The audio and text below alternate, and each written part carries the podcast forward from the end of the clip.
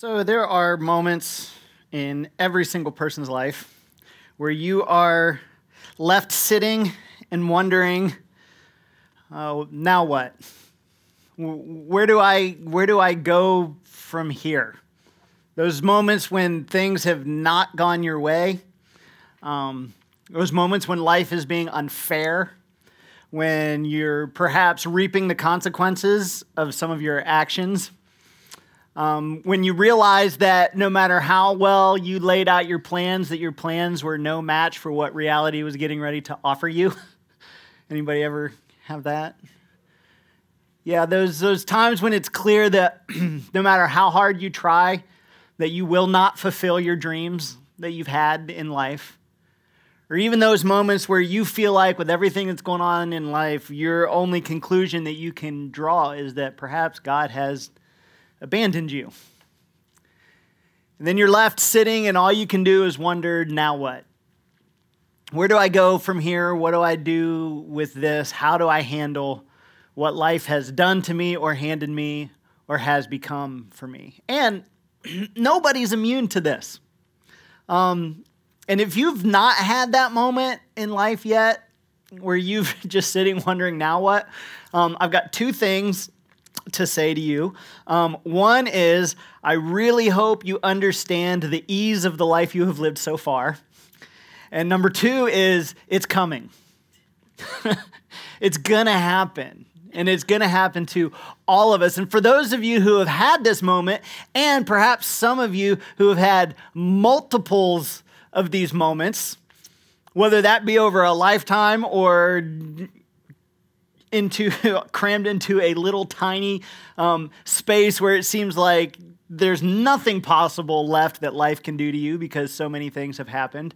Um, you know that the feeling can be hopelessly devastating that you can just feel completely lost and you can feel alone and you can feel scared and you can have no idea what it is that's next. Now, one of the things that as Christians that we have that is a huge advantage as we try to work through that feeling and those moments, um, one of the huge tools that we have at our disposal is the Bible. Now, how many of you have heard a pastor or um, a person, a Christian of some sort, speaking to you, talking to you, have heard him say that the Bible has the answers. Anybody ever hear that? Yeah, yeah, the Bible has the answers. Okay, now let me ask you a follow up question. How many of you have found yourself in a moment where you needed an answer and you picked up the Bible and you couldn't find an answer? Anybody? Yeah, this is, this is an honest space. you can you can raise your hand. I, I would guess that if you didn't raise your hand, either A, you just didn't feel like raising your hand, or B, you haven't gone to the Bible for an answer very often when you've needed answers. Um, because he, here's the thing most of us have gone to the Bible looking for an answer when we find ourselves in a position in life and not found it. Every single time, every single time that I buy a new vehicle, and by new, I mean not at all new. I've never bought a new vehicle. Every time I buy a different vehicle, the very first stop that I make every single time I take possession of a vehicle is the auto parts store. And I walk in and I buy one of the repair manuals that they sell. They're either made by Chilton's or Haynes, you know, whichever way you want to go with that if you're brand loyal to the repair manual. And I buy that because it's amazing how many thousands and thousands of dollars I have saved over my lifetime fixing things myself by looking at the repair manual. And it's great because every time something goes wrong with the vehicle, I can go to the index in the back and I can look up that part on the vehicle and it tells me what page that repair is on. And so I'll flip to the section where that repair is and I'll look. And it has pictures and it has descriptions and it has instructions and it tells me step by step what I need to do to fix that thing. That is not how the Bible works. right? Can I get an amen? I don't ask for amens often. But it's not. That's not how the Bible works. The Bible is the story of God and man. And the Bible is an insight into how God thinks and how God operates. And the Bible is an insight into the principles of how life operates. and what you can expect when you live and construct your life in a certain way. You cannot say, I've got a problem, go to the Bible, go to an index in the back, look up what your problem is, find the passage, it lay out a five step process for you to fix it. You follow those five things, the problem's fixed, and you move on with life. I mean, it would be great if it worked that way, but it doesn't work that way. There are answers in the Bible, but in order to find them, you have got to engage with the Bible. You must be willing to look beyond just the basic reading of a story that's presented. You must be willing to dig, to put forth the time and the effort and the energy to begin to understand the things that are written in the Bible. This is why so many people, when they run into problems and they think, oh, well, I've got no other choice, I guess I'll go to the Bible. They told me I have answers. They open the Bible and they do not find answers because they only pick it up in an emergency and they do not have any understanding of what it is and they have no familiarity with it at all. Now, I could spend probably the rest of this year talking about what the Bible is, but that's not the direction we're going to go.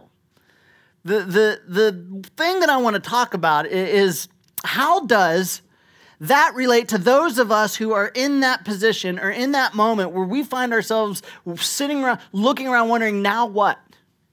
Now what? Where do I go from here?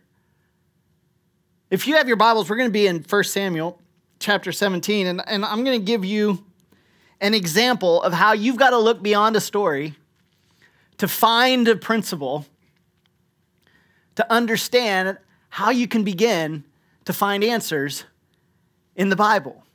Now, one of the things is we're looking at stories from ancient world. It's hard for us to wrap our minds around the differences between the ancient world and our current world. And one of the things that's really, really difficult to wrap our minds around with within that is ancient warfare because our idea of warfare now and what it is that we do now, um, it's very different.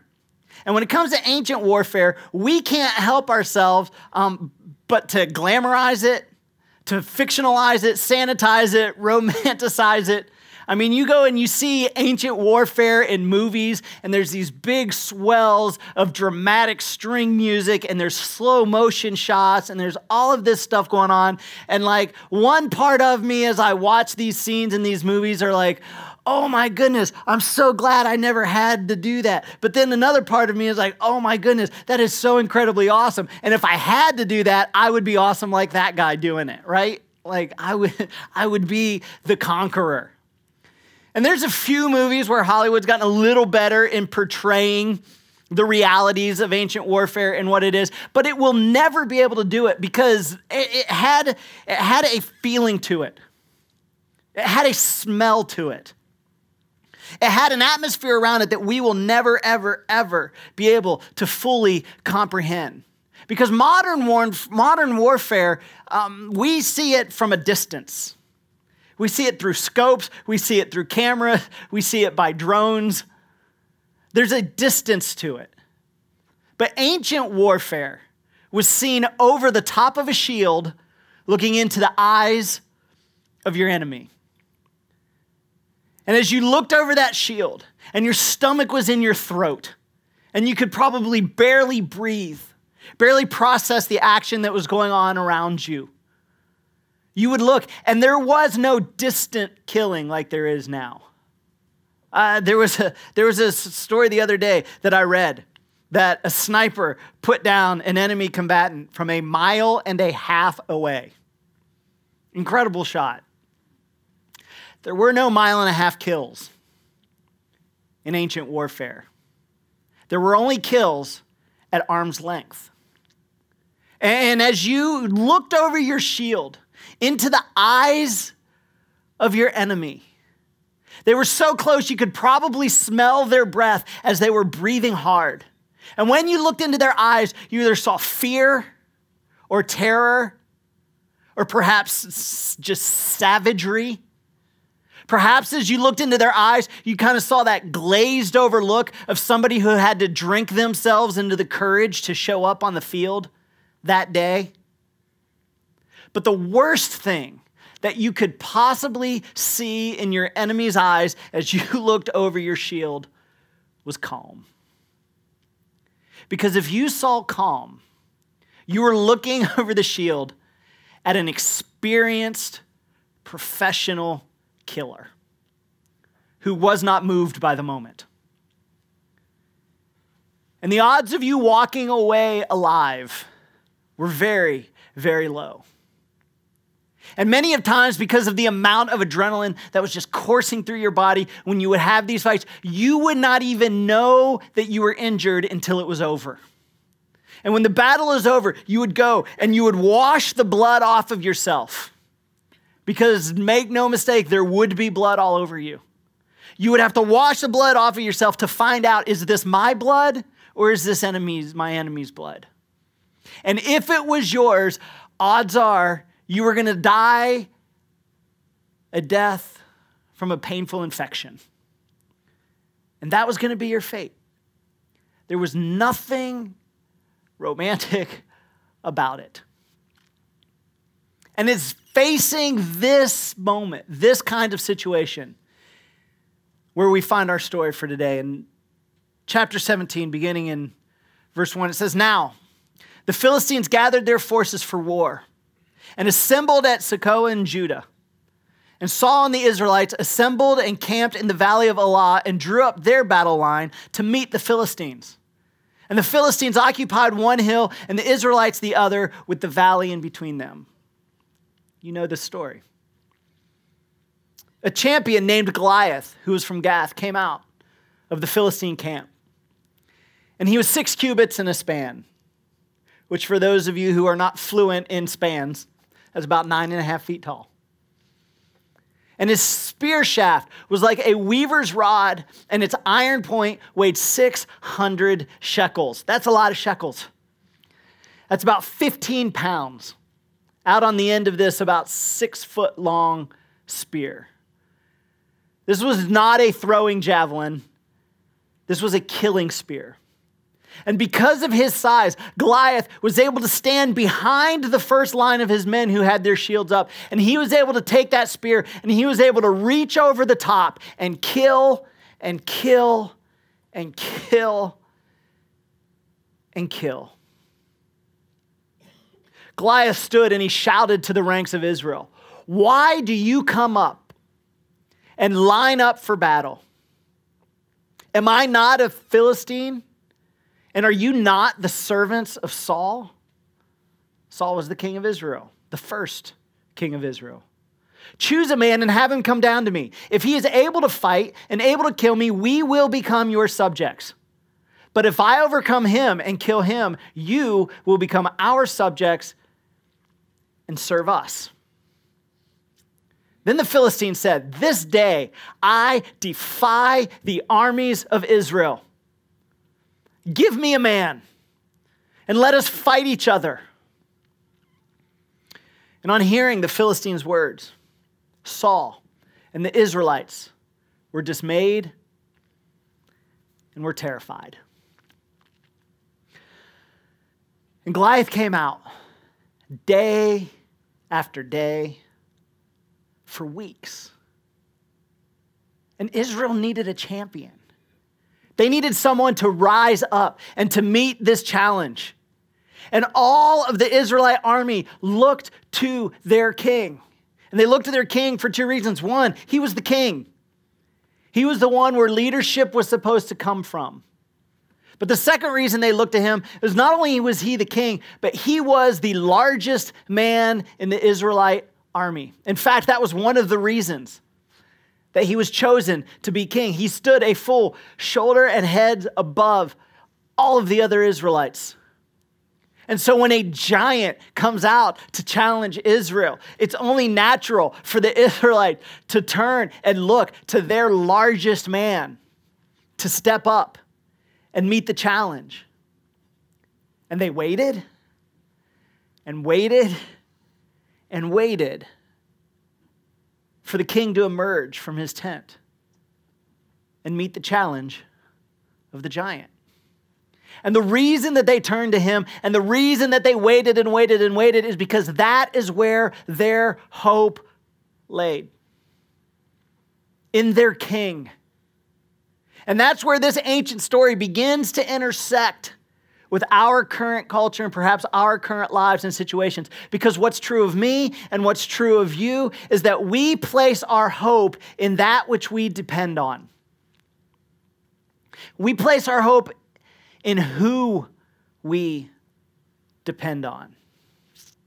And when the person that we put our hope in disappoints us, oftentimes that becomes the measure of our disdain, anger, and disappointment with them.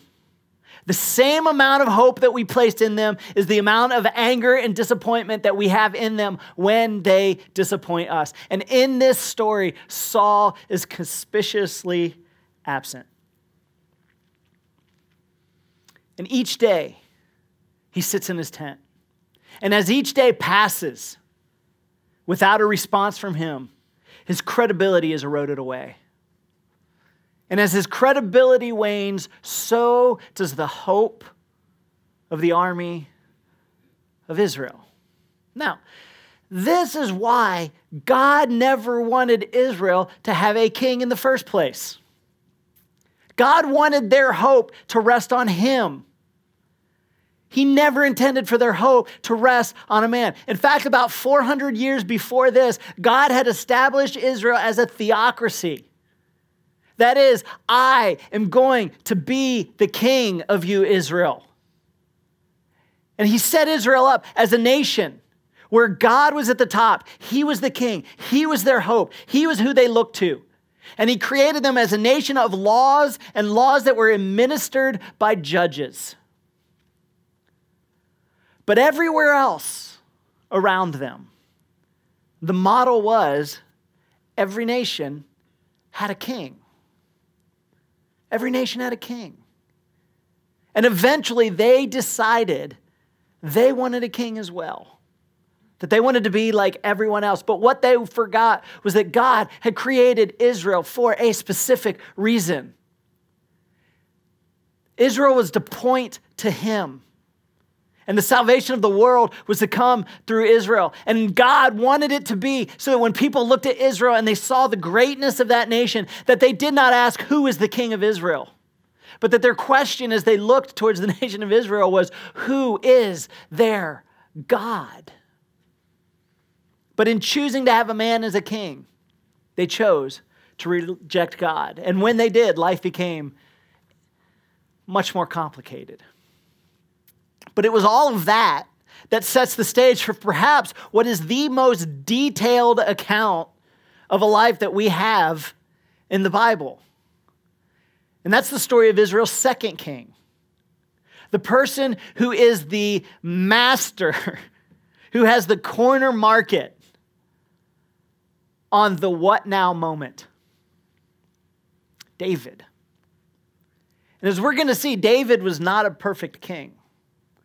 But there is one thing that he got right within his time as king is that he loved the law, which was the opposite of what most kings did. Most kings did not love the law. Most kings adjusted the law to fit their whims and their behavior. But David wasn't that kind of king. David never lost sight of the fact that even though he was a king, he was not the king of Israel. And he was never confused about his limited role. And in spite of his popularity and in spite of his power and his success, he never was confused as to who it was and where his hope rested. But for many of us, that's not the case. For many of us, success confuses us. And it happens to the best of us. We experience a little bit of success, and next thing we know, we are sitting on the throne of our own lives. We experience a little bit of maybe sales success, or family success, or parenting success. Maybe it's success in our finances or some academic success. But somehow in life, when we become successful and we begin doing things and things begin working because of the things that we're doing, we have the tendency to next thing we know, we're sitting on the throne of our lives. And when we sit on the throne of our own lives, we place our hope in us. And the problem with that is we will eventually disappoint us. And if we have placed our hope in ourselves, when we disappoint us, we have no hope. And we're left to ask the question now what? Of all the mistakes that David made, and he made a lot, he never made this one. He knew where his hope lay. And we catch a glimpse of that, that, that thing inside of him that had no doubt and did not waver in that when he was just 15 years old, trying to stay out of the way of his brothers.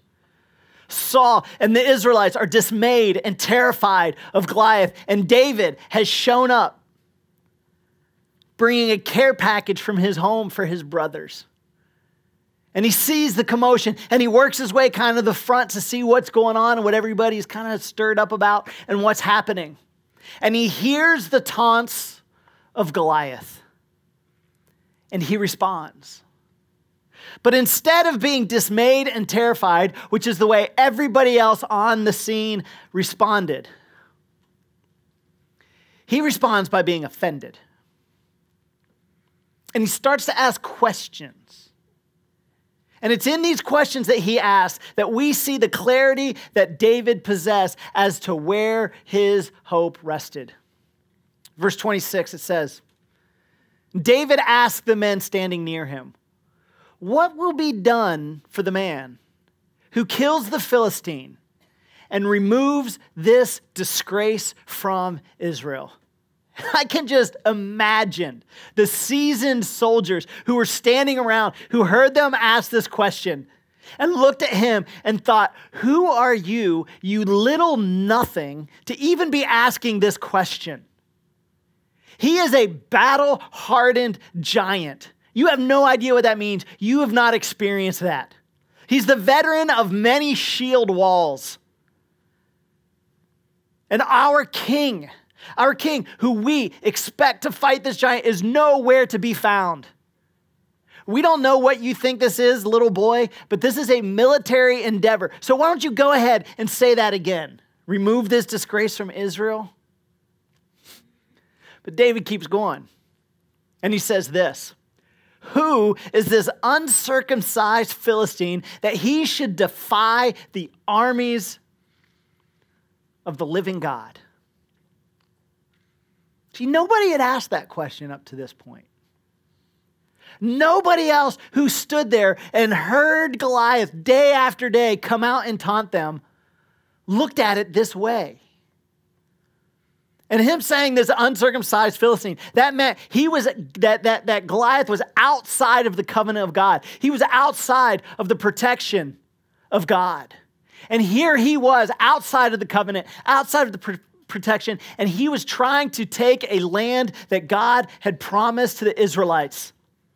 And David's response is, Who does this man think that he is? And why isn't anybody doing anything about it?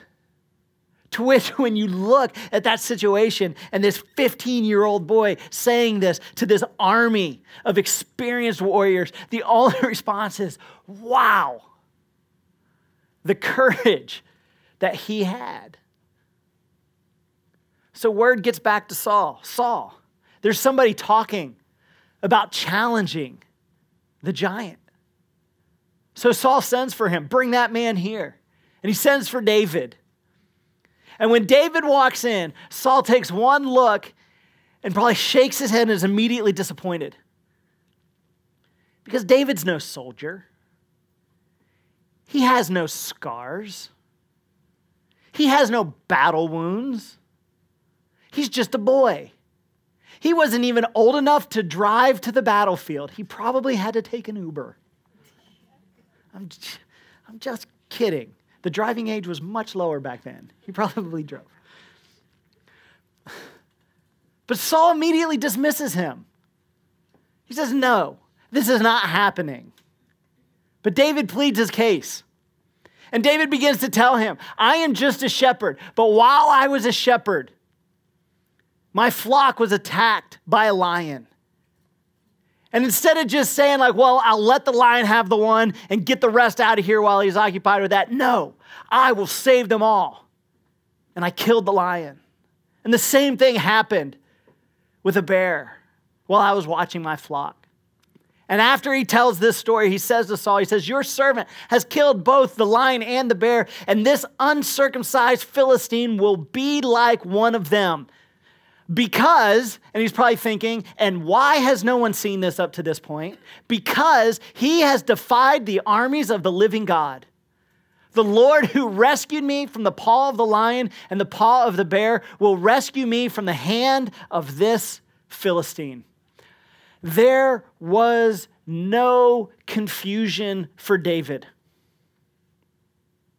He had extraordinary clarity. While everyone else was sitting around wondering, now what? Now what do we do? Where do we go from here? How do we handle this situation? David saw what no one else saw. And he knew that an enemy of God's people was an enemy of God. And David, at a very young age, wrapped his head around this idea. And this was an idea that stuck with him throughout the entire remainder of his reign and his life. He had this idea and he understood it and took it to heart that a man or a woman who places their faith and their hope in God need not fear. Even when there is something to be afraid of. They need not fear. So he told Saul, Saul, pick me. Pick me. Let me do what no one else is willing to do. And one of the things that makes what we have in the account of the life of David just absolutely incredible in the scriptures is not is that we don't just have an account of his life. We also have within the Psalms, we have writings of David to where we have an insight into his thoughts, into his feelings and his emotions that he was experiencing during different times of his life. And in those words, we find this. In Psalms 25, he writes, In you, Lord my God, I put my trust. David, David, where's your trust? Is it in your talent? It is in your power? Is it in your influence? In your wealth? In the position that you hold? David would say, No. I have placed my trust in God. And that was a posture that God desired for the nation of Israel to hold, but they could not hold it. They would have it for a minute and then they would go away from it. But they found this posture in their second king. And he says this, verse three he says, No one who hopes in you will ever be to, put to shame. And then he writes something that you just don't see any other king writing this idea that they just won't even entertain. He says, Guide me. To which people would read that and say, David, you're the king. You're supposed to be guiding us.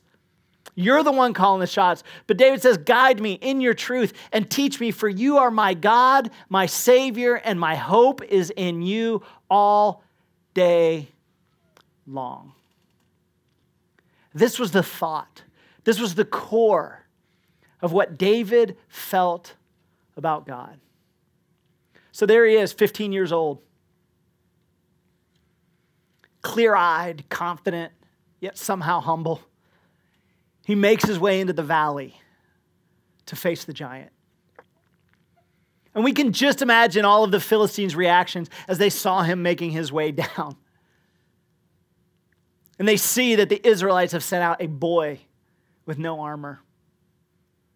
And I can just imagine that most, if not all, of the soldiers of the Israelite army just felt their hope vaporize as they watched David make his way down. They were probably beginning to come to terms with being servants and slaves of the Philistines. When David gets down there and they face off, Goliath repeats his threats. David waits for him to finish. Then he says this He says, You come against me with a sword and a spear and a javelin. But I come against you in the name of the Lord Almighty, the God of the armies of Israel, whom you have defied. And he says, Let me point to the future. Let me tell you what's coming your way. I'll strike you down and cut off your head. And this very day, I will give the carcass of the Philistine army to the birds and the wild animals, and the whole world will know that there is a God in Israel. All those gathered here will know that it is not by sword or spear that the Lord saves, for the battle is the Lord's, and he will give all of you into our hands. And then he kills the giant. And he instantly becomes the most popular man in the nation of Israel. And he became the most feared man amongst the Philistines. And then the Philistines make a tragic decision. They turn and they begin to run. And the Israelite army chases them, and the slaughter lasts all day long. See, David did something that Saul couldn't do. And the reason that he was able to do something that Saul couldn't do is because he saw something that Saul could not see. And so it is for those who place their hope in the Lord. Those who place their hope in the Lord and not in themselves and not in their talents and not in their paycheck and not in the circumstances that are going around on around them. They are able to see clearly and act confidently, yet walk humbly. They recognize what they cannot control which is outcomes. Because there are too many variables for us to ever have control over outcomes. So instead, they lean the weight of their life against the one who holds the world and all variables and outcomes within his hands. So, what do you do when you get to the now what moment? What do you do? The first thing you have to do is you have to recognize who or what you are actually trusting in. And when he came to David, he said this In you, Lord my God, I put my trust. My hope is in you all day long. In fact, why, why, don't, why don't we say this together? In you, Lord my God, I put my trust. My hope is in you all day long. There is power in that. When you are able to encounter circumstances where things are not going your way and you don't know what to do next, to be able to sit and say, I do not place my hope in what I do next. My hope is in my God. My hope is in you all day long.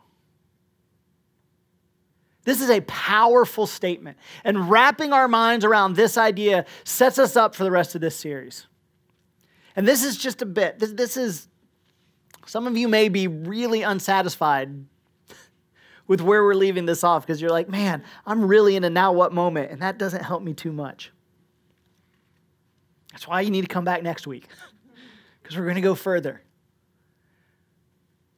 But imagine if, in the midst of your greatest success, this was your posture.